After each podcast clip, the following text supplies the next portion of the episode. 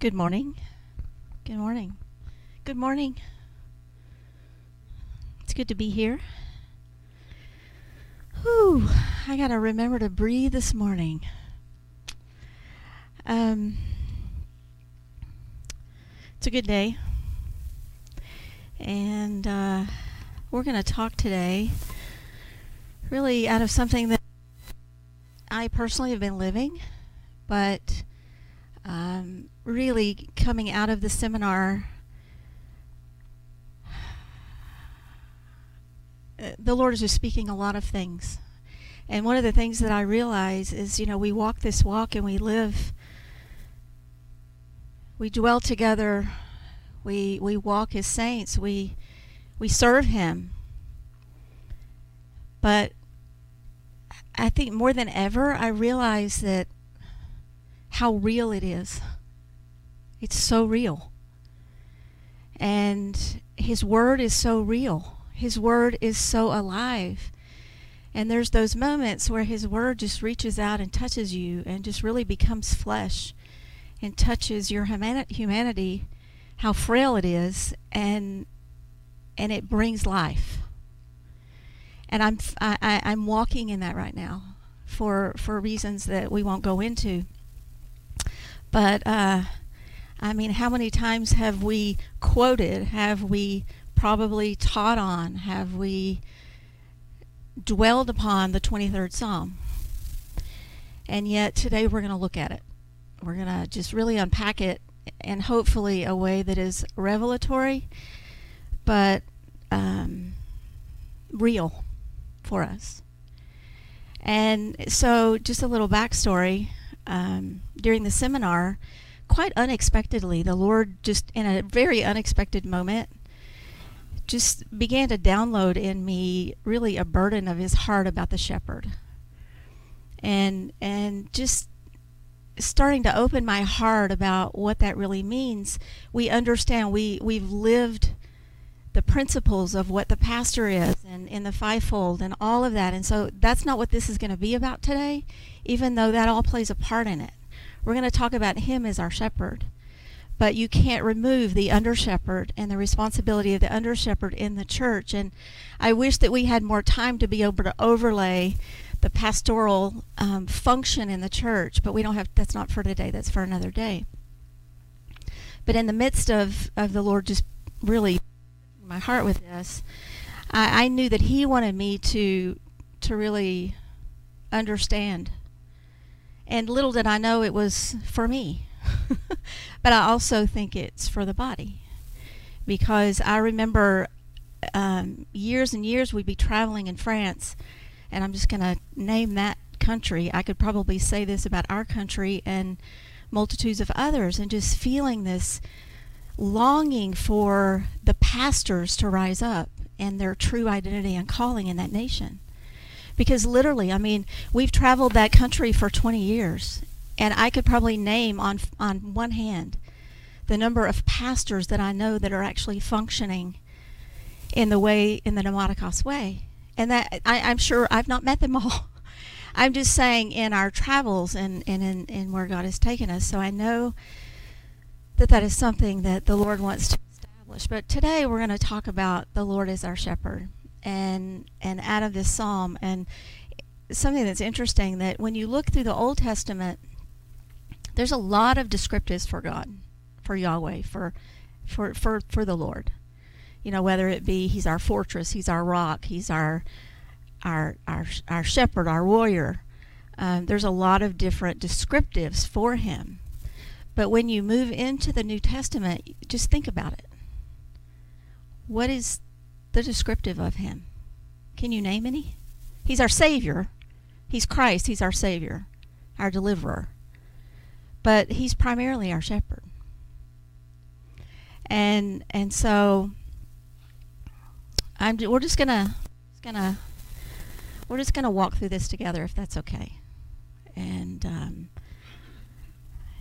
I just ask the Lord just to speak whatever He has on His heart for us to to understand about this. Now we know that this this psalm was written by David, and and I'm assuming that it was written by David after he was already king, because I don't think that he necessarily his stuff was necessarily published until then when he was a shepherd. I don't know. I don't know. Uh, you know, there's stories about him, but his actual work was was published after he was king, and and so. But what we have to remember is that he was king, but before that, he was shepherd. He was a shepherd. He lived the life of a shepherd. He he he he he functioned as a shepherd, so he understood what it meant. What the shepherd, what that meant culturally, physically, functionally, spiritually. He understood it. And so when we look at this psalm, we have to look at it from that perspective. It's, you know, we look at it sometimes as just this poetic, it's just really more of something that's poetic. But it's so real and it applies to us so much as we look at Yahweh, His eternal plan, is our is our Ra'ah. So we're going to begin in um, verse 1. And everybody good? So far, so good. um,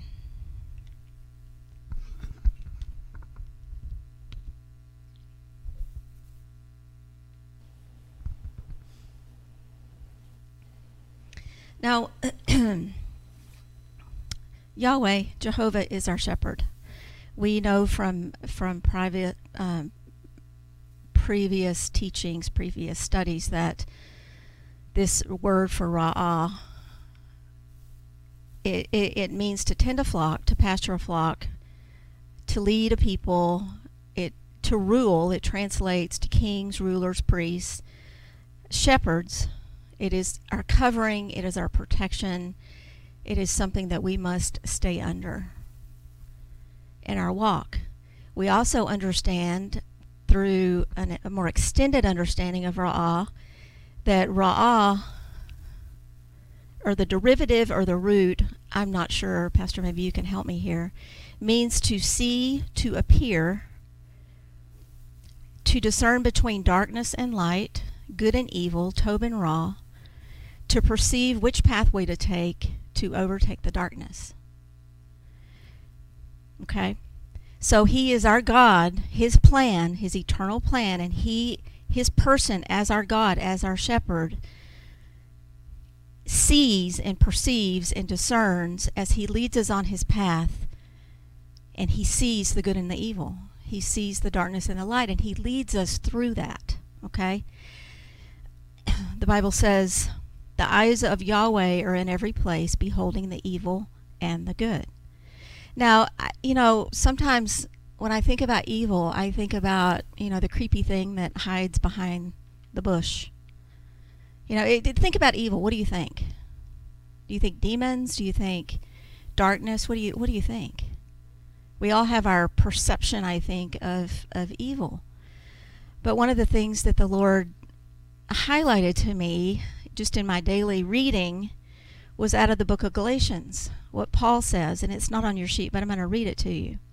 He says, beginning in verse 1, he says, Grace to you and peace from God our Father, the Lord Jesus Christ, who gave himself for our sins to deliver us from the present evil age. This is the ESV. This is the Bible I grabbed, so forgive me, it's not the high and holy King James.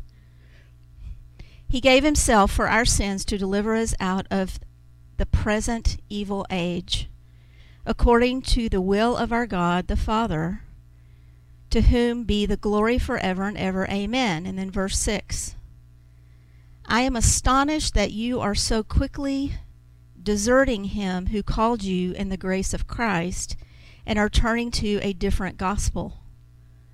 Not that there is another one, but there are some who trouble you and want to distort the gospel of Christ. But even if it even if we or an angel from heaven should preach to you a gospel contrary to the one we preach to you, let him be accursed. As we have said before, so now I say again, if anyone is preaching to you a gospel contrary to the one you received, let him be accursed. That's evil, guys. And that preaching is coming from pastors. Right?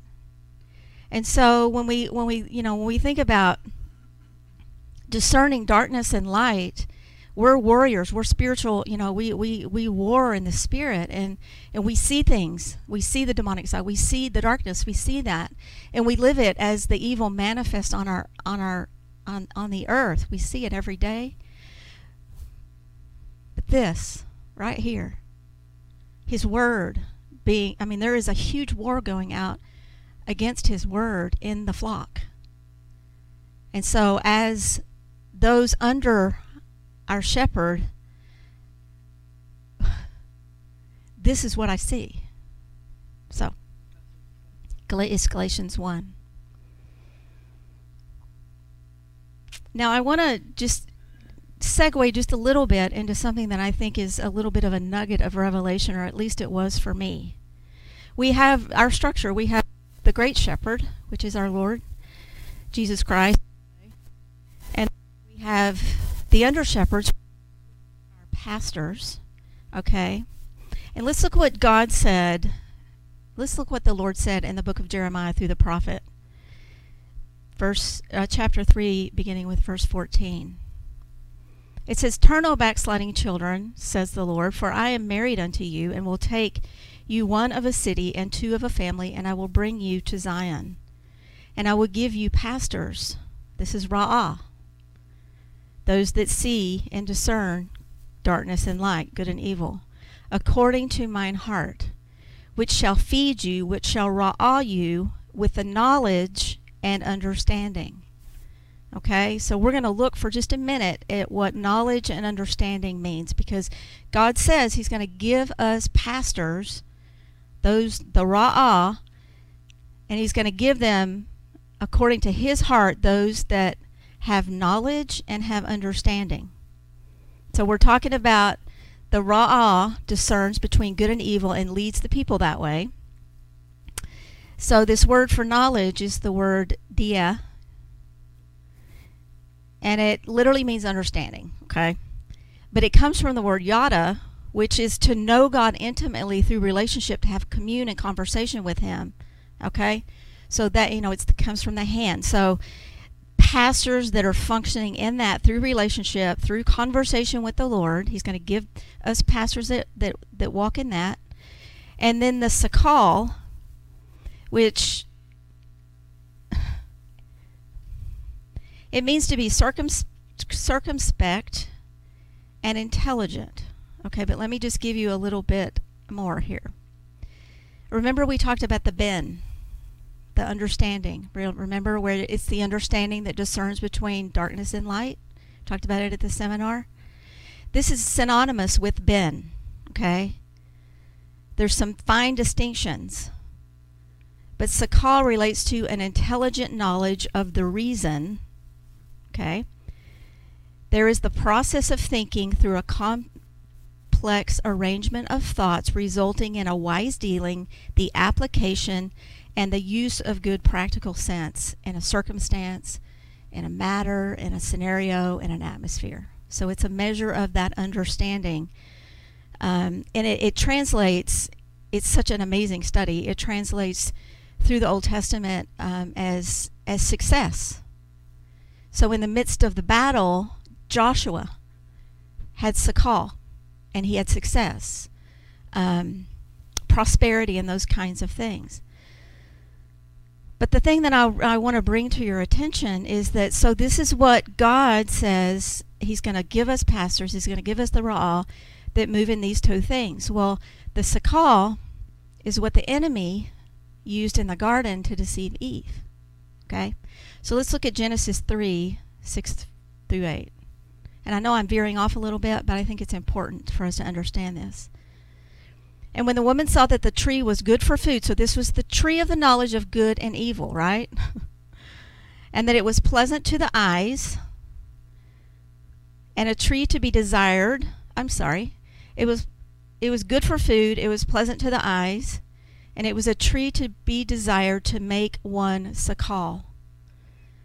She took the fruit thereof, and she did eat, and she gave also unto her husband with him, and he did eat. And the eyes of them both were open, and they knew that they were naked, and they sewed fig leaves together, and they made themselves aprons.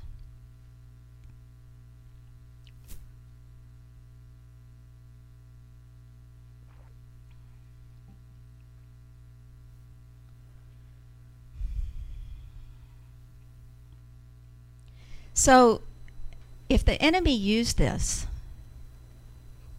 in the garden to deceive Adam and Eve, you think it wasn't a threat to him?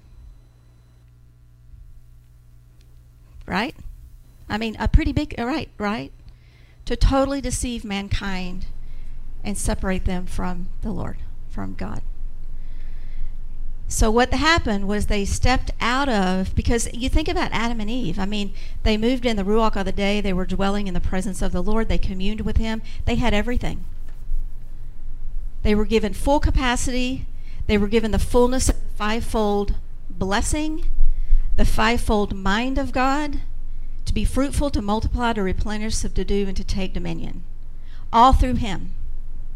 All it all came through Him because they were moving in his breath. They were moving through him. They had it all.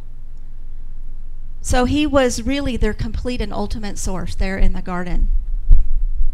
Yet they chose the deception, they chose the enemy, they chose that wisdom or that something that would make them wise so that they could all of a sudden discern between good and evil. Do you think God ever intended for us to discern good and evil outside of him?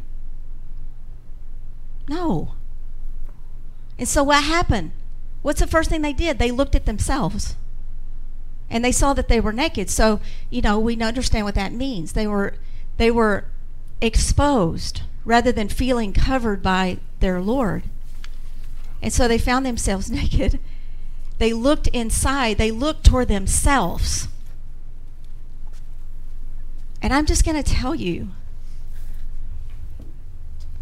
Humanism is the God of this world. It, it is the God of this day. It is. And this is the evil that we are facing. And the enemy did not want us under the, the lordship of Yahweh, of our shepherd, moving in the sakal where we, we could apply we could apply in circumstances of good and evil through the application, the wise application, through our Lord, through our shepherd, to be able to address what's here upon the earth, to be fruitful, to multiply, to subdue, to have dominion, and whatever the fifth one is.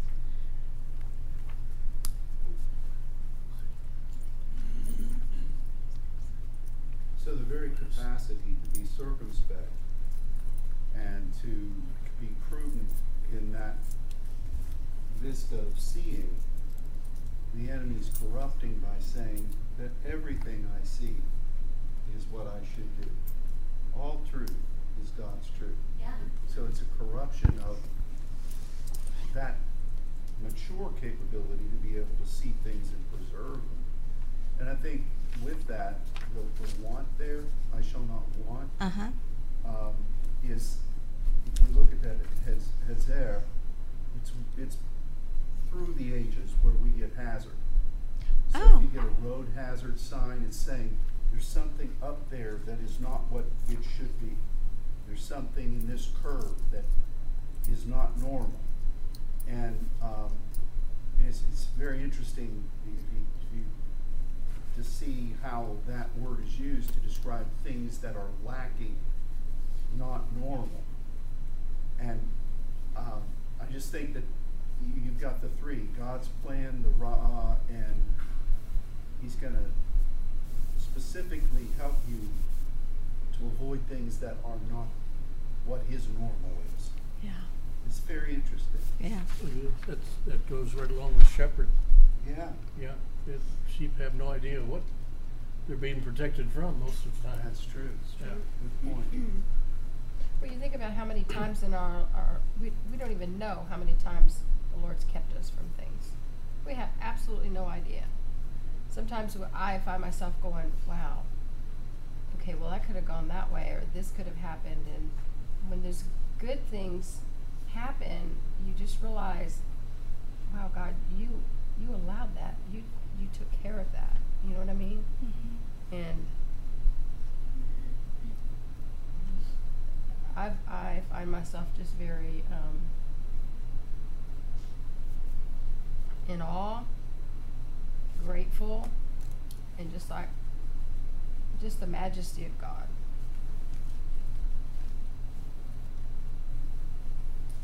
Yeah. You know, just just going out into society now, you find yourself like all these scenarios could happen, and you're just like, God, you, I know you've got me. Mm-hmm. I know you're taking care of me. I know the angels are walking beside me, and it's, it's just a, me- a wonderful thing to, to think on.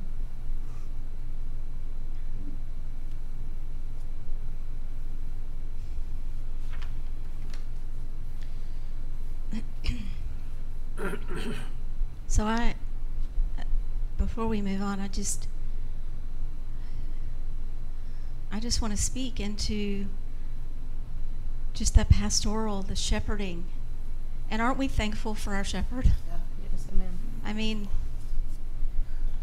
I grieve over the deception that is coming in our day and those that are, I mean, we can be angry, we can be hurt, we can be wounded, we can be bitter, we can be all of those things, but I think above all, I think we grieve in the depths of our heart of those that we've lost because they were our friends, they were our co laborers. And that is the enemy's intent. That is his intent. That is that's his intent and but God knows, like you said, um, He understands everything that we go through. He He's leading us, and sometimes it doesn't make sense.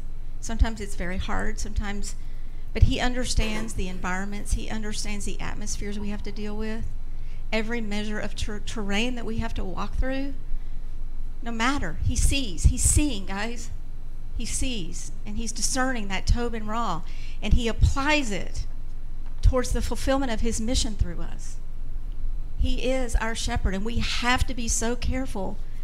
We have to be so careful to stay under that.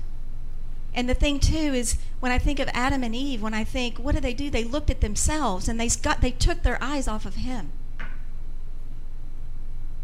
They took their eyes off of him.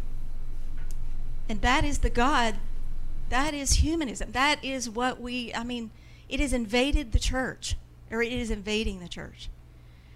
And so I, I do. I, I just speak into, I don't even know how to speak it, but those that he has called and to rise up and to be pastors throughout the earth, to move in these dimensions of him. I just speak into them and I, I just pray that in some ways we can have influence and effect to see that to see that manifest. Wouldn't, wouldn't you say, Monica, that these things that are happening, it's same as in the enemy said, I will be like God. I will, and would like to have, to Exactly. the Lord to bow down before him, and I will give you all these kingdoms. It's just another measure of twisted deception to where we're not broken and humble before God, then those deceptions can come. Yeah. And you don't even see it coming. You don't recognize it. You just, and it's that, it's just, just another way the enemy is just maneuvering and trying you know, trying to maneuver throughout the earth and trying to have dominion in this pocket of people or this area or, you know, you know, you see these things happening, you're like, how could this be happening? But it's just like a strategy Yeah. that's li- literally happening, and you just like this pocket of people, or this area, or this nation, or this country, or whatever. And it's his goal is to do this throughout every inch of the earth. Think about that. Thank you. I didn't really No, that's good. That's good. that. so in the excuse me. I think you know I I've been thinking a lot about shepherds and sheep the last couple of days, and I mean none of us like to consider ourselves sheep because, like Dennis said. I, spent a time where I where I um, I took care of. I had a friend, a neighbor that had a ranch, and he he he bred and showed Peruvian Paso horses, and so he would take his horses on the road. And for a couple of years, he hired me to go and take care of his horses that were left and his sheep and his farm, his ranch or whatever. So I would go like it. it I always went at like dusk, and I would feed the sheep, and I would have the bucket, and I'd be walking through the pasture, and I could hear their little feet like that. But the and I could they they were like following me like with the bucket of food, and I'd stop and turn, and when I stopped and turned, they were just like frozen. And then I would start walking, you could hear their little feet, and I'd stop and turn, and they just yeah, with the food bucket. But none of us like to consider ourselves sheep, like stupid. And I no, that I shouldn't have used that word. Forgive me. Um, what's a good descriptive? Stupid. Hey, at least the, the, the sheep are known for moving forward, not backwards. Yeah, we're going to talk about that. But the thing about it is, is they're submissive. Their eyes are on the shepherd. They're, they hear his voice, and that I want to be a sheep. I don't want to keep, get my eyes off of my shepherd, and or just in the structure. How easy it is to take your eyes off, and we don't put our eyes on man. We put our eyes on the Lord, and or not to hear His voice, because the enemy is just he's deceiving if he could de- i mean the first book of the bible the first chapter in the bible right or actually the third. But you know what i'm saying?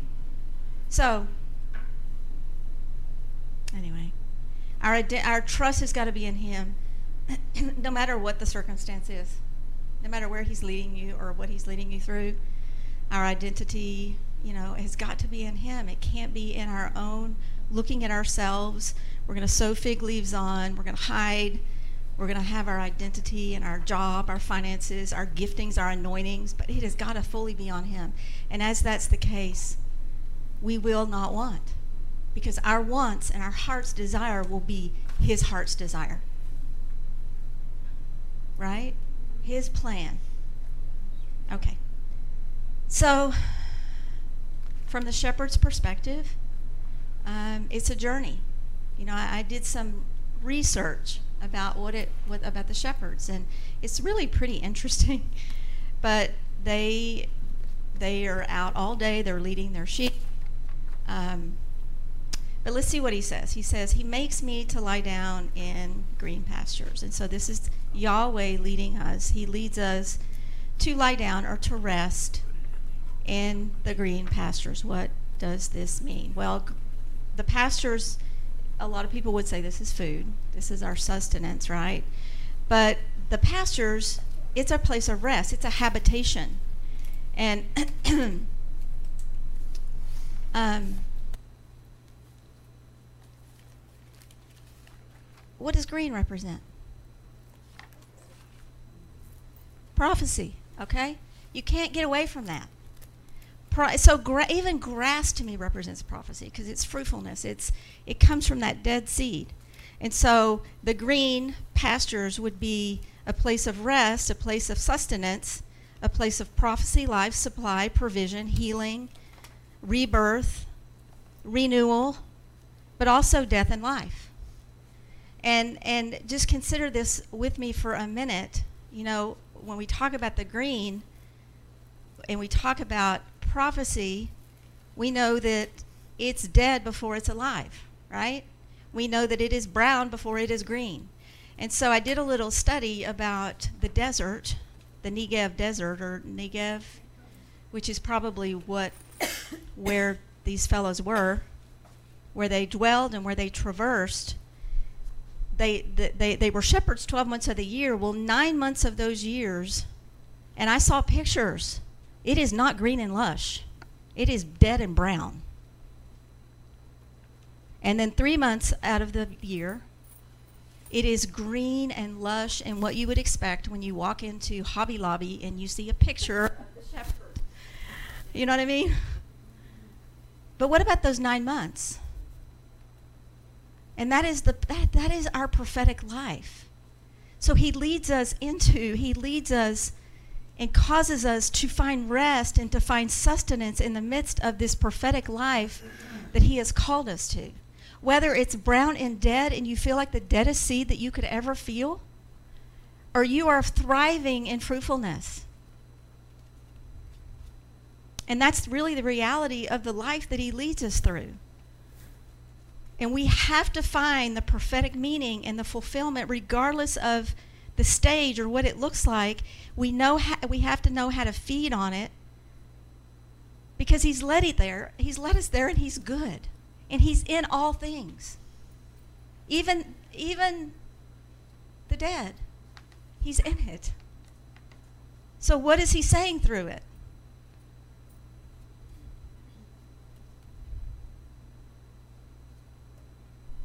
He understands that tension. He understands that paradox. And yet he leads us to rest in it. I, listen, he has been teaching me about rest since COVID. And it is so imperative. And I think about Adam and Eve in the garden and how they dwelled in his ruach. And, and I know it didn't say nuach, but I know that it was a place of rest. And from that place of rest in his breath, his breath represents that. Everything they did came out of that every measure of fruitfulness and multiplication and dominion and subduing and all of it came out of that place of rest. And so it's so important that we recognize this place.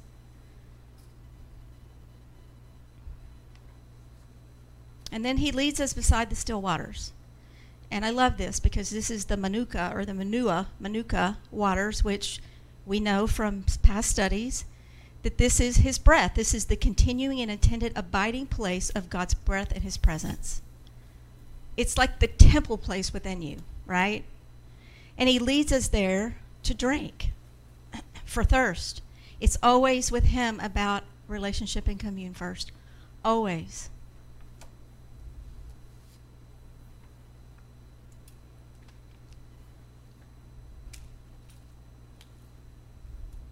Now, from the shepherd's perspective,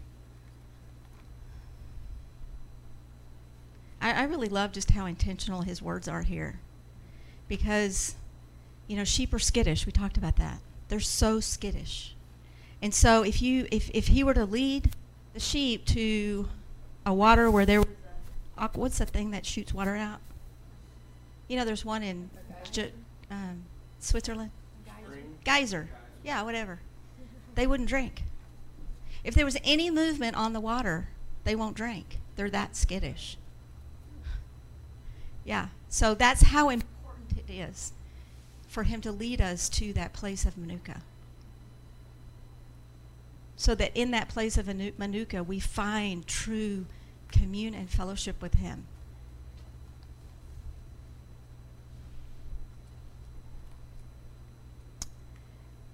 shepherds will lead their sheep in the dry seasons, like we talked about, where it's dry and parched. And their entire day is structured around this part right here, around the still waters, the place where the sheep can find drink. Their entire day, their entire purpose and focus is around that. Isn't that just like God? Because His intention for you every single day is that you find a place in Him. And that you honor it and that you, you rest in it and that you commune with Him in that place.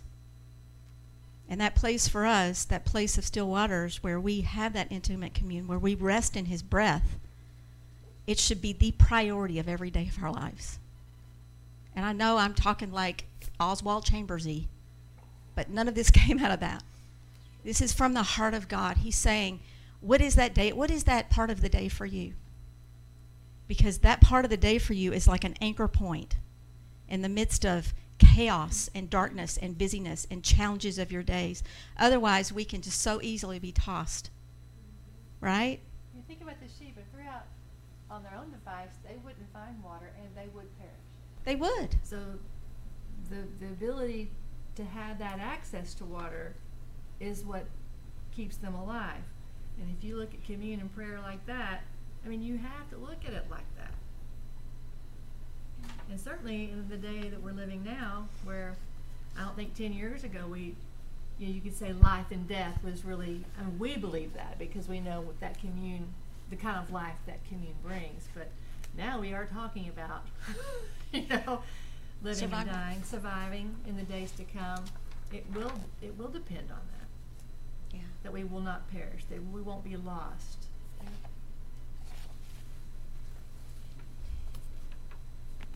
is that what the church really looks for? No. But is that what the pastors are supposed to lead them to? Mhm. And that's one of the things I have to say about you, Pastor. I mean, you have led us there, and you've been faithful in that place, and this is not about you. But this right here is just because we want to honor you. That that you have led us to that place of still waters, and you've taught us what it is. And that is the fruit of your commune with Him. And your eyes on Yahweh, your eyes on His plan, and we have all been recipients, right? As sheep. Aren't you thankful for that? I didn't mean to interrupt you and then talk about No, you. I appreciate that, and and I think that's something that we all, that we all have to have, and, and I think that's a problem. Shepherds often realize that, you know? They, they realize that if they don't have some fountain or some dancing waters or some kind of, Yeah. um, rapid ride, that people aren't gonna wanna, that's where they're going. They want new Broncos. Yeah. They don't, they don't want, Still waters. they don't want the still water. And I wonder about, I, I'm not trying to make a doctrine out of this, but what you list here in John seven, where Jesus really says two things. He says, any man thirst, let him come to me and drink. And then, he that believes on me, or they engage in what he leads us to the Father. Belief is the right hand. The scripture says that out of their belly flows rivers of living water. And there's two different things.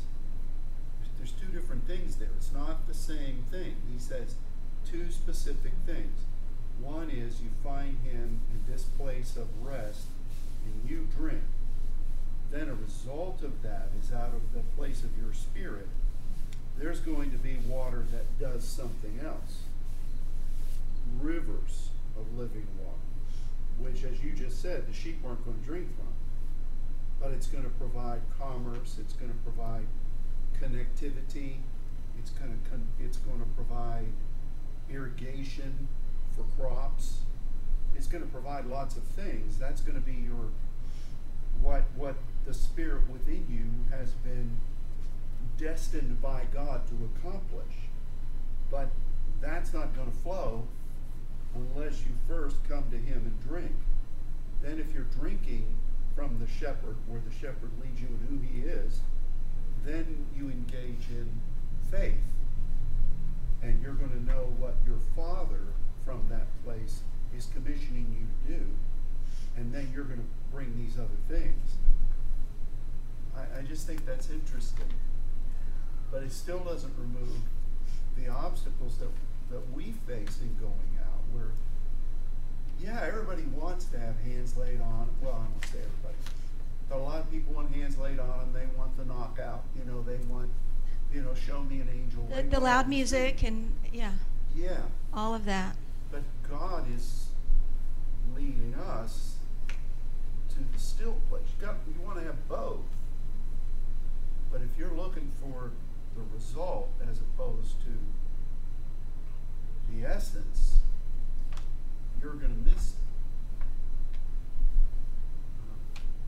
There's so many the, uh, parallels to this. It's amazing, you know, because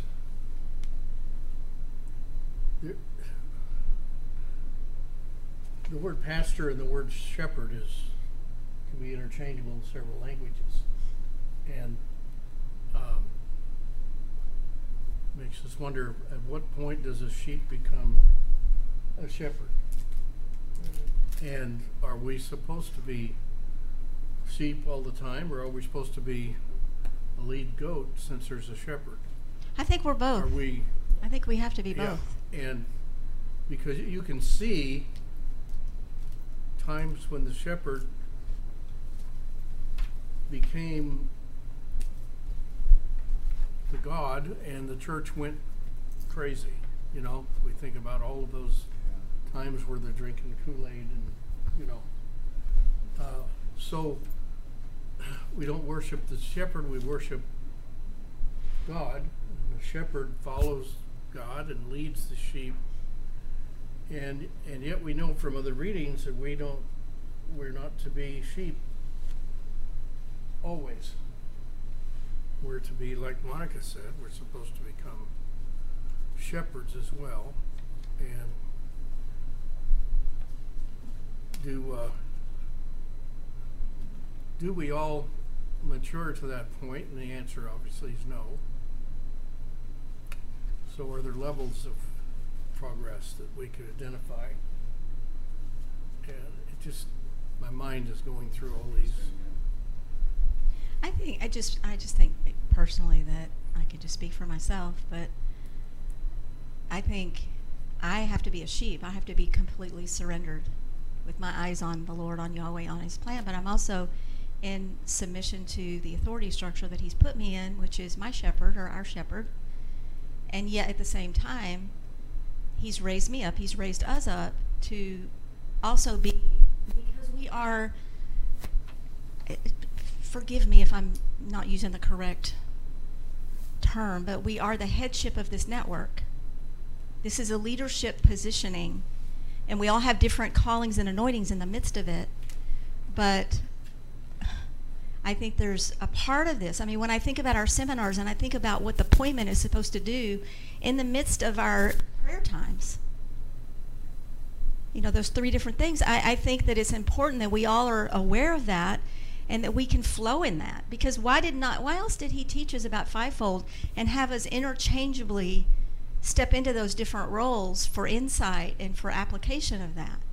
We're not all pastors but i do feel like we all flow and we can all flow and why, why else would he have taught us that? But we digress here but i i just think you have to be both. I don't ever not want to be a sheep where my eyes are on my shepherd all the time, and I am hearing his voice and I am going where he leads me to go. And that's why the sheep doesn't have the, the sockle by itself. That's why they weren't intended to, exactly. to do the tree of the knowledge of good and evil. They weren't really supposed to acquire that wisdom there, but it doesn't mean that God wasn't going to give wisdom. Like you said, only through that source would you have the ability to make those same assessments that God is going to teach you to make. Because Right. yes, He doesn't want us to be dumb sheep, but in our but but in our following we are we only hear his voice we only go where our shepherd's going but then once we do that he is the one training us to be able to use the wisdom and have understanding Right. Right. not to belabor it because I want to hear the rest of your teaching, but uh, on that, I just feel like the world would tell us, you want knowledge, you want it all. And we have to remember it's a strategy of the Lord to stay innocent and submissive and pure first. You know, look like you were saying Yeah. to Him first. That's, I just feel like that's a strategy of the Lord to keep us covered. And you know, Stacy, that brings up a point, and I know we need to move on, but when I look at our day and I look at media, hmm. there's like this insatiable lust to be heard. Yeah. So there, yeah, along with what Stacy was saying, that you know, in the larger flocks, there were always there was always, of course, a shepherd, but there were also under shepherds. And I Yeah, I- think you're describing an under shepherd as well. Yeah. Yeah. But just in what we face today, I mean, we're bombarded with it. And if we're not careful, we will fall prey to it. Right? It's just this pressure to be smart, smarter than the next guy. Smarter than the liberal, you know, smarter than the next guy, and to be that voice because, guys, there's the massive war against this. Yeah. And that's what, I mean, we're battling a lot of things, but this is huge. And so we have to be careful that what, we just have to be careful. Yes, Mark? Just real quick, you, on, on the, on the green pastures, Uh huh.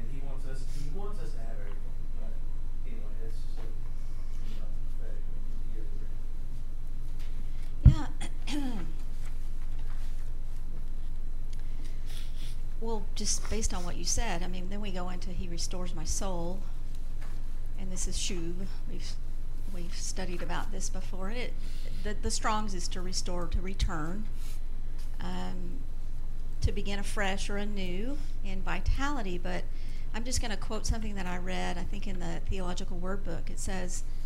Um, he will bring back, namely from errors or wanderings. No creature is more really is more ready to go astray than a sheep, or more at a loss to find its way back. And all we like sheep have gone astray. And are we too prone to do so, to leave the right way of truth and to turn aside into a bypath, albeit subtly? then God shows us our errors. It's like the Nakam. You know, he, he shows us our errors. He gives us just the measure of repentance. And he brings us back into our duty and our place again. He restores our soul through that process. So none of us ever needs to think that we're above this. Because I've witnessed somebody that is die-hard saints, pneumaticos, at least I thought so, completely sold out.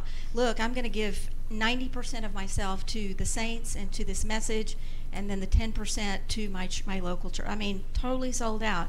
Just slightly get veered off, and it just takes a very slight little turn off the path. Before you know it, you're over here. And we're talking lost souls. You know what I mean? Lost sheep. So he, he's so faithful to restore us again. He's all about that. And then he leads us into paths of righteousness. And this addresses something that Dennis said. I mean, that pathway, that pathway is rooted in his plan, in his divine plan. And through his relationship with us, his sons, he shows us the way to that measure of restoration. So he he's so faithful. His vision, you know, righteousness is vision and its purpose. And so through our relationship with him and through all these things that we've walked through, he leads us down that path to see what he's doing,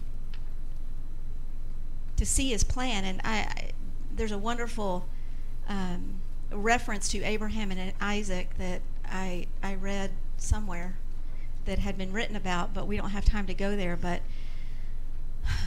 if you get a minute, read Genesis 22 about um, Abraham and Isaac and Jehovah Jireh, which is Jehovah Ra'ah, and um, it's just it's fascinating. Bless you. Yeah, yeah. So he will lead us in righteousness, and he will lead us throughout the nations of the world, just like Abraham, to to really institute his Tob where Ra has been ruling. That's our calling. And so he leads us through that. He leads us through that. And through that, as Abraham, we know the earth will be blessed. Amen? And then, yay. Yay. Yea, though I walk through the valley of the shadow of death, I will fear no evil.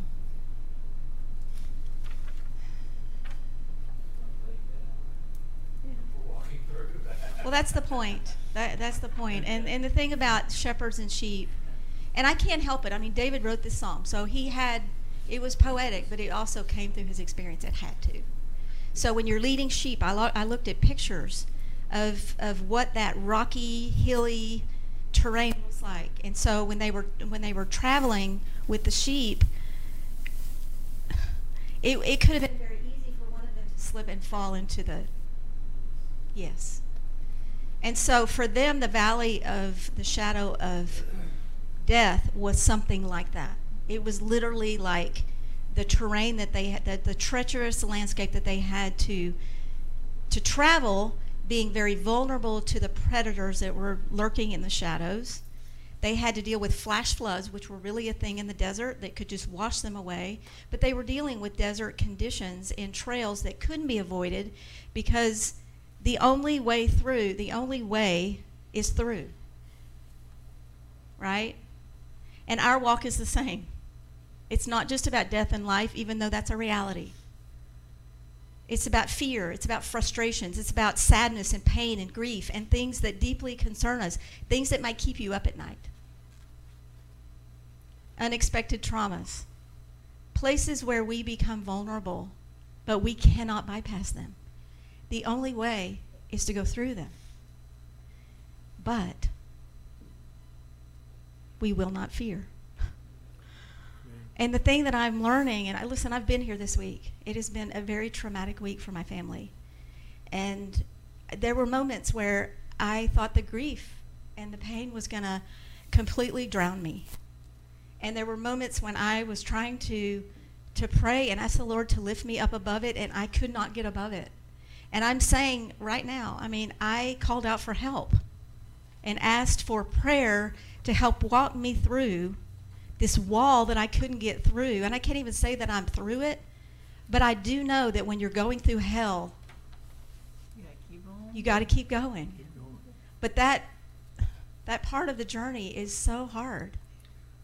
But he's in it and he's there and he wants to teach us through every single circumstance we have to deal with. Because it is for the outpouring. It is for him. It is for the manifestation of him and his goodness and his glory that we go through these things even though we don't understand them. So you can't I mean I first of all you can't deny it. You have to recognize that it's necessary. You got to move through it and you can't get stuck in it. And I don't know if I'm speaking to anybody, if this relates to anybody, because you all could have just had the best blissful week ever. But we got to face these things head on, but we've got to move on. And, and we got to, I'm so thankful for the prayers of the saints. I cannot even tell you. And I know each one of you have been in circumstances where you didn't know if you were going to make it through it, that it was very difficult. And you knew that the saints were praying. And it, it's just, I'm so thankful to the Lord and for. Well, I think you're, you're uh, optimizing the key word in that Through? through, through. Uh, There's a lot of people that are going to walk around in the valley of the shadow of death and not walk through it. That's right. But think about death and life. Think about prophecy. What if we never embrace the death? And that's probably a really bad analogy in the natural, but in the spirit, there's been times when I have felt so dead in this house as a spirit, a spiritual person, and I wanted everything within me wanted to run away from it and go to the state fair. you know what I mean? I, I mean, I'm, I know you've all been there. But if you don't persevere through it, life cannot come. And that's the cycle we're on. You know, Monica, I was thinking that this week because I was asking the Lord about some journeys that I've been on. And he showed me that when I lost my job with Dell, I ran to San Antonio. I remember that.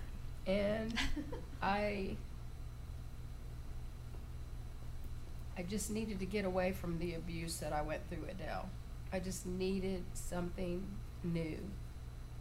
I needed to go to a different atmosphere. And I'm not saying taking care of my dad was wrong, but it wasn't what I was really supposed to do. And he showed me that this week, so it's funny that you say that because I just thought I was going to go for a few weeks. And I stayed longer than I should have, and the path was of my choice, but it wasn't the path God had for me. And so when he talked to me about that this week, I realized I ran because I just needed, I was glad to get out of that abuse that I went through, and I instead of staying on my face before God, I said, I'm getting out of here. And I ran from my my calling. But God has restored you Absolutely. He and has. redeemed it. He has. But I'm glad that he showed me that because I I had so many questions Mm-hmm. and he just answered them. So He's so good. He's so you stay right where you are, sugar. Don't you what? Sugar. He calls you sugar. No, I'm talking He hasn't called me that yet. I'm calling calling you that. Oh, you're calling me that. I said you just stay right where you are. I'm old. Sugar. I, I'm old. I can say that to you. You can call me that anytime. I love that. You precious, you precious saint of the Lord. and then it says, "I will fear no evil." Okay, fear, fear actually can be a gift. because it, fear can bring us to a point of awareness where it wakes us up to the good and evil, right? But what we have to be careful of is that fear is very paralyzing. And so he says, I or we say, as he walks us through this, that we will not fear. We will not allow that fear to paralyze us and keep us from going through. And because you know what? He has the last say. I mean, what's the worst thing? You always have to look. This is a bad thing, but probably. Never mind. Um, what is the worst thing that could happen? Is it death? But how is that bad? right? So he does have the he has the last say. Yesterday we did a French um, connection, a French connection, a French Zoom with some of our French leaders, and um, we did some proseuche prayer, prayer. And one of them, I can't remember who did that, who said this, so forgive me if you're listening. At the end of her prayer, she just declared, "He has the last say," and I love that because he does. He does. And then David says, For thou art with me. And I love this part of this psalm because to me this is the most personal part because this is the first time he actually refers to Yahweh in first person. So his presence is very real and he comes to the center stage and everything changes, right? His way is perfect. He knows all things. His word becomes alive. And, and then he shows us how to respond. I love that we cannot let our emotions really drown us. So, and then he talks about his rod and his staff. And I know that this has been taught on before, so I'm not going to dwell too much on it. But his rod is that measure of authority. His, you know, it, he uses it to guide. He uses it to correct. He also uses it to beat off evil predators and thieves, etc. Um, he uses it to count the flock, and I gave you a scripture about that where the shepherds would hold up and the sheep would go into the fold one by one. And to me, this speaks of just our intimate relationship with Him, that He knows you individually, is so beautiful. And then His staff, we know, is used for our care and for our management. Um, it's usually got a crook on the end, so if a sheep falls off, it can just reach down and grab it by the neck and pull it back up or pull it back on the path. And so we're very thankful for that because I think from time to time, maybe we all have a tendency to take our step off the path. Uh, and to me, that's like His Holy Spirit. But, yeah. And then these things comfort us. These things naham us. And we have just been focused on naham, naham. We know the understanding of that is the, the, the definition is to sigh, to breathe strongly, to be sorry, to console, to repent. And Nakam literally is our partnership with the heart and purpose of God as New Nuwalk individuals. It is a deep expression of the breath, and we know that that deep expression of the breath, whether it be repentance or just a sigh or comfort, whatever that might be, it is meant to align us with His purpose, always, and with the partnership of his purpose with his spirit. It's very much a spiritual thing. I, I remember studying the Nakam a long t- uh, quite a while ago, and because I was studying about the sight, because I realized I sighed all the time, and I taught, I think I taught it in here about Noah and Nakam, because Noah's name it really relates to the Nakam. But um, it always leads us into partnership with His Spirit towards His plan, towards res- restoration. So He comforts us with this rod and this staff. It's about Nakam. And I love that. I, I just think that's beautiful. And because we know his plan. I mean, we looked at Psalm 110, we studied that, Pastor taught us that. And verse 4, the Lord has sworn, that literally means a measure of completion or fulfillment, and he will not repent. His way is perfect, his plan is established, and it will be. So he will use his staff and his rod to do whatever he needs to do with us, prod us, pull us in, guide us, into his divine plan towards restoration. And I know that I'm out of time, and I, I, I didn't want to, I mean, I wanted it to be a conversation. So, um, but it makes me sad that we can't do the rest of the psalm. But it's interesting because there's, there's somewhat of a shift at this point, and it shifts into the feast, really a feast, where the Lord Yahweh is our host at this feast. Um, and. So, let me see how I can close here. Let me just declare, I'll just read the psalm. Um,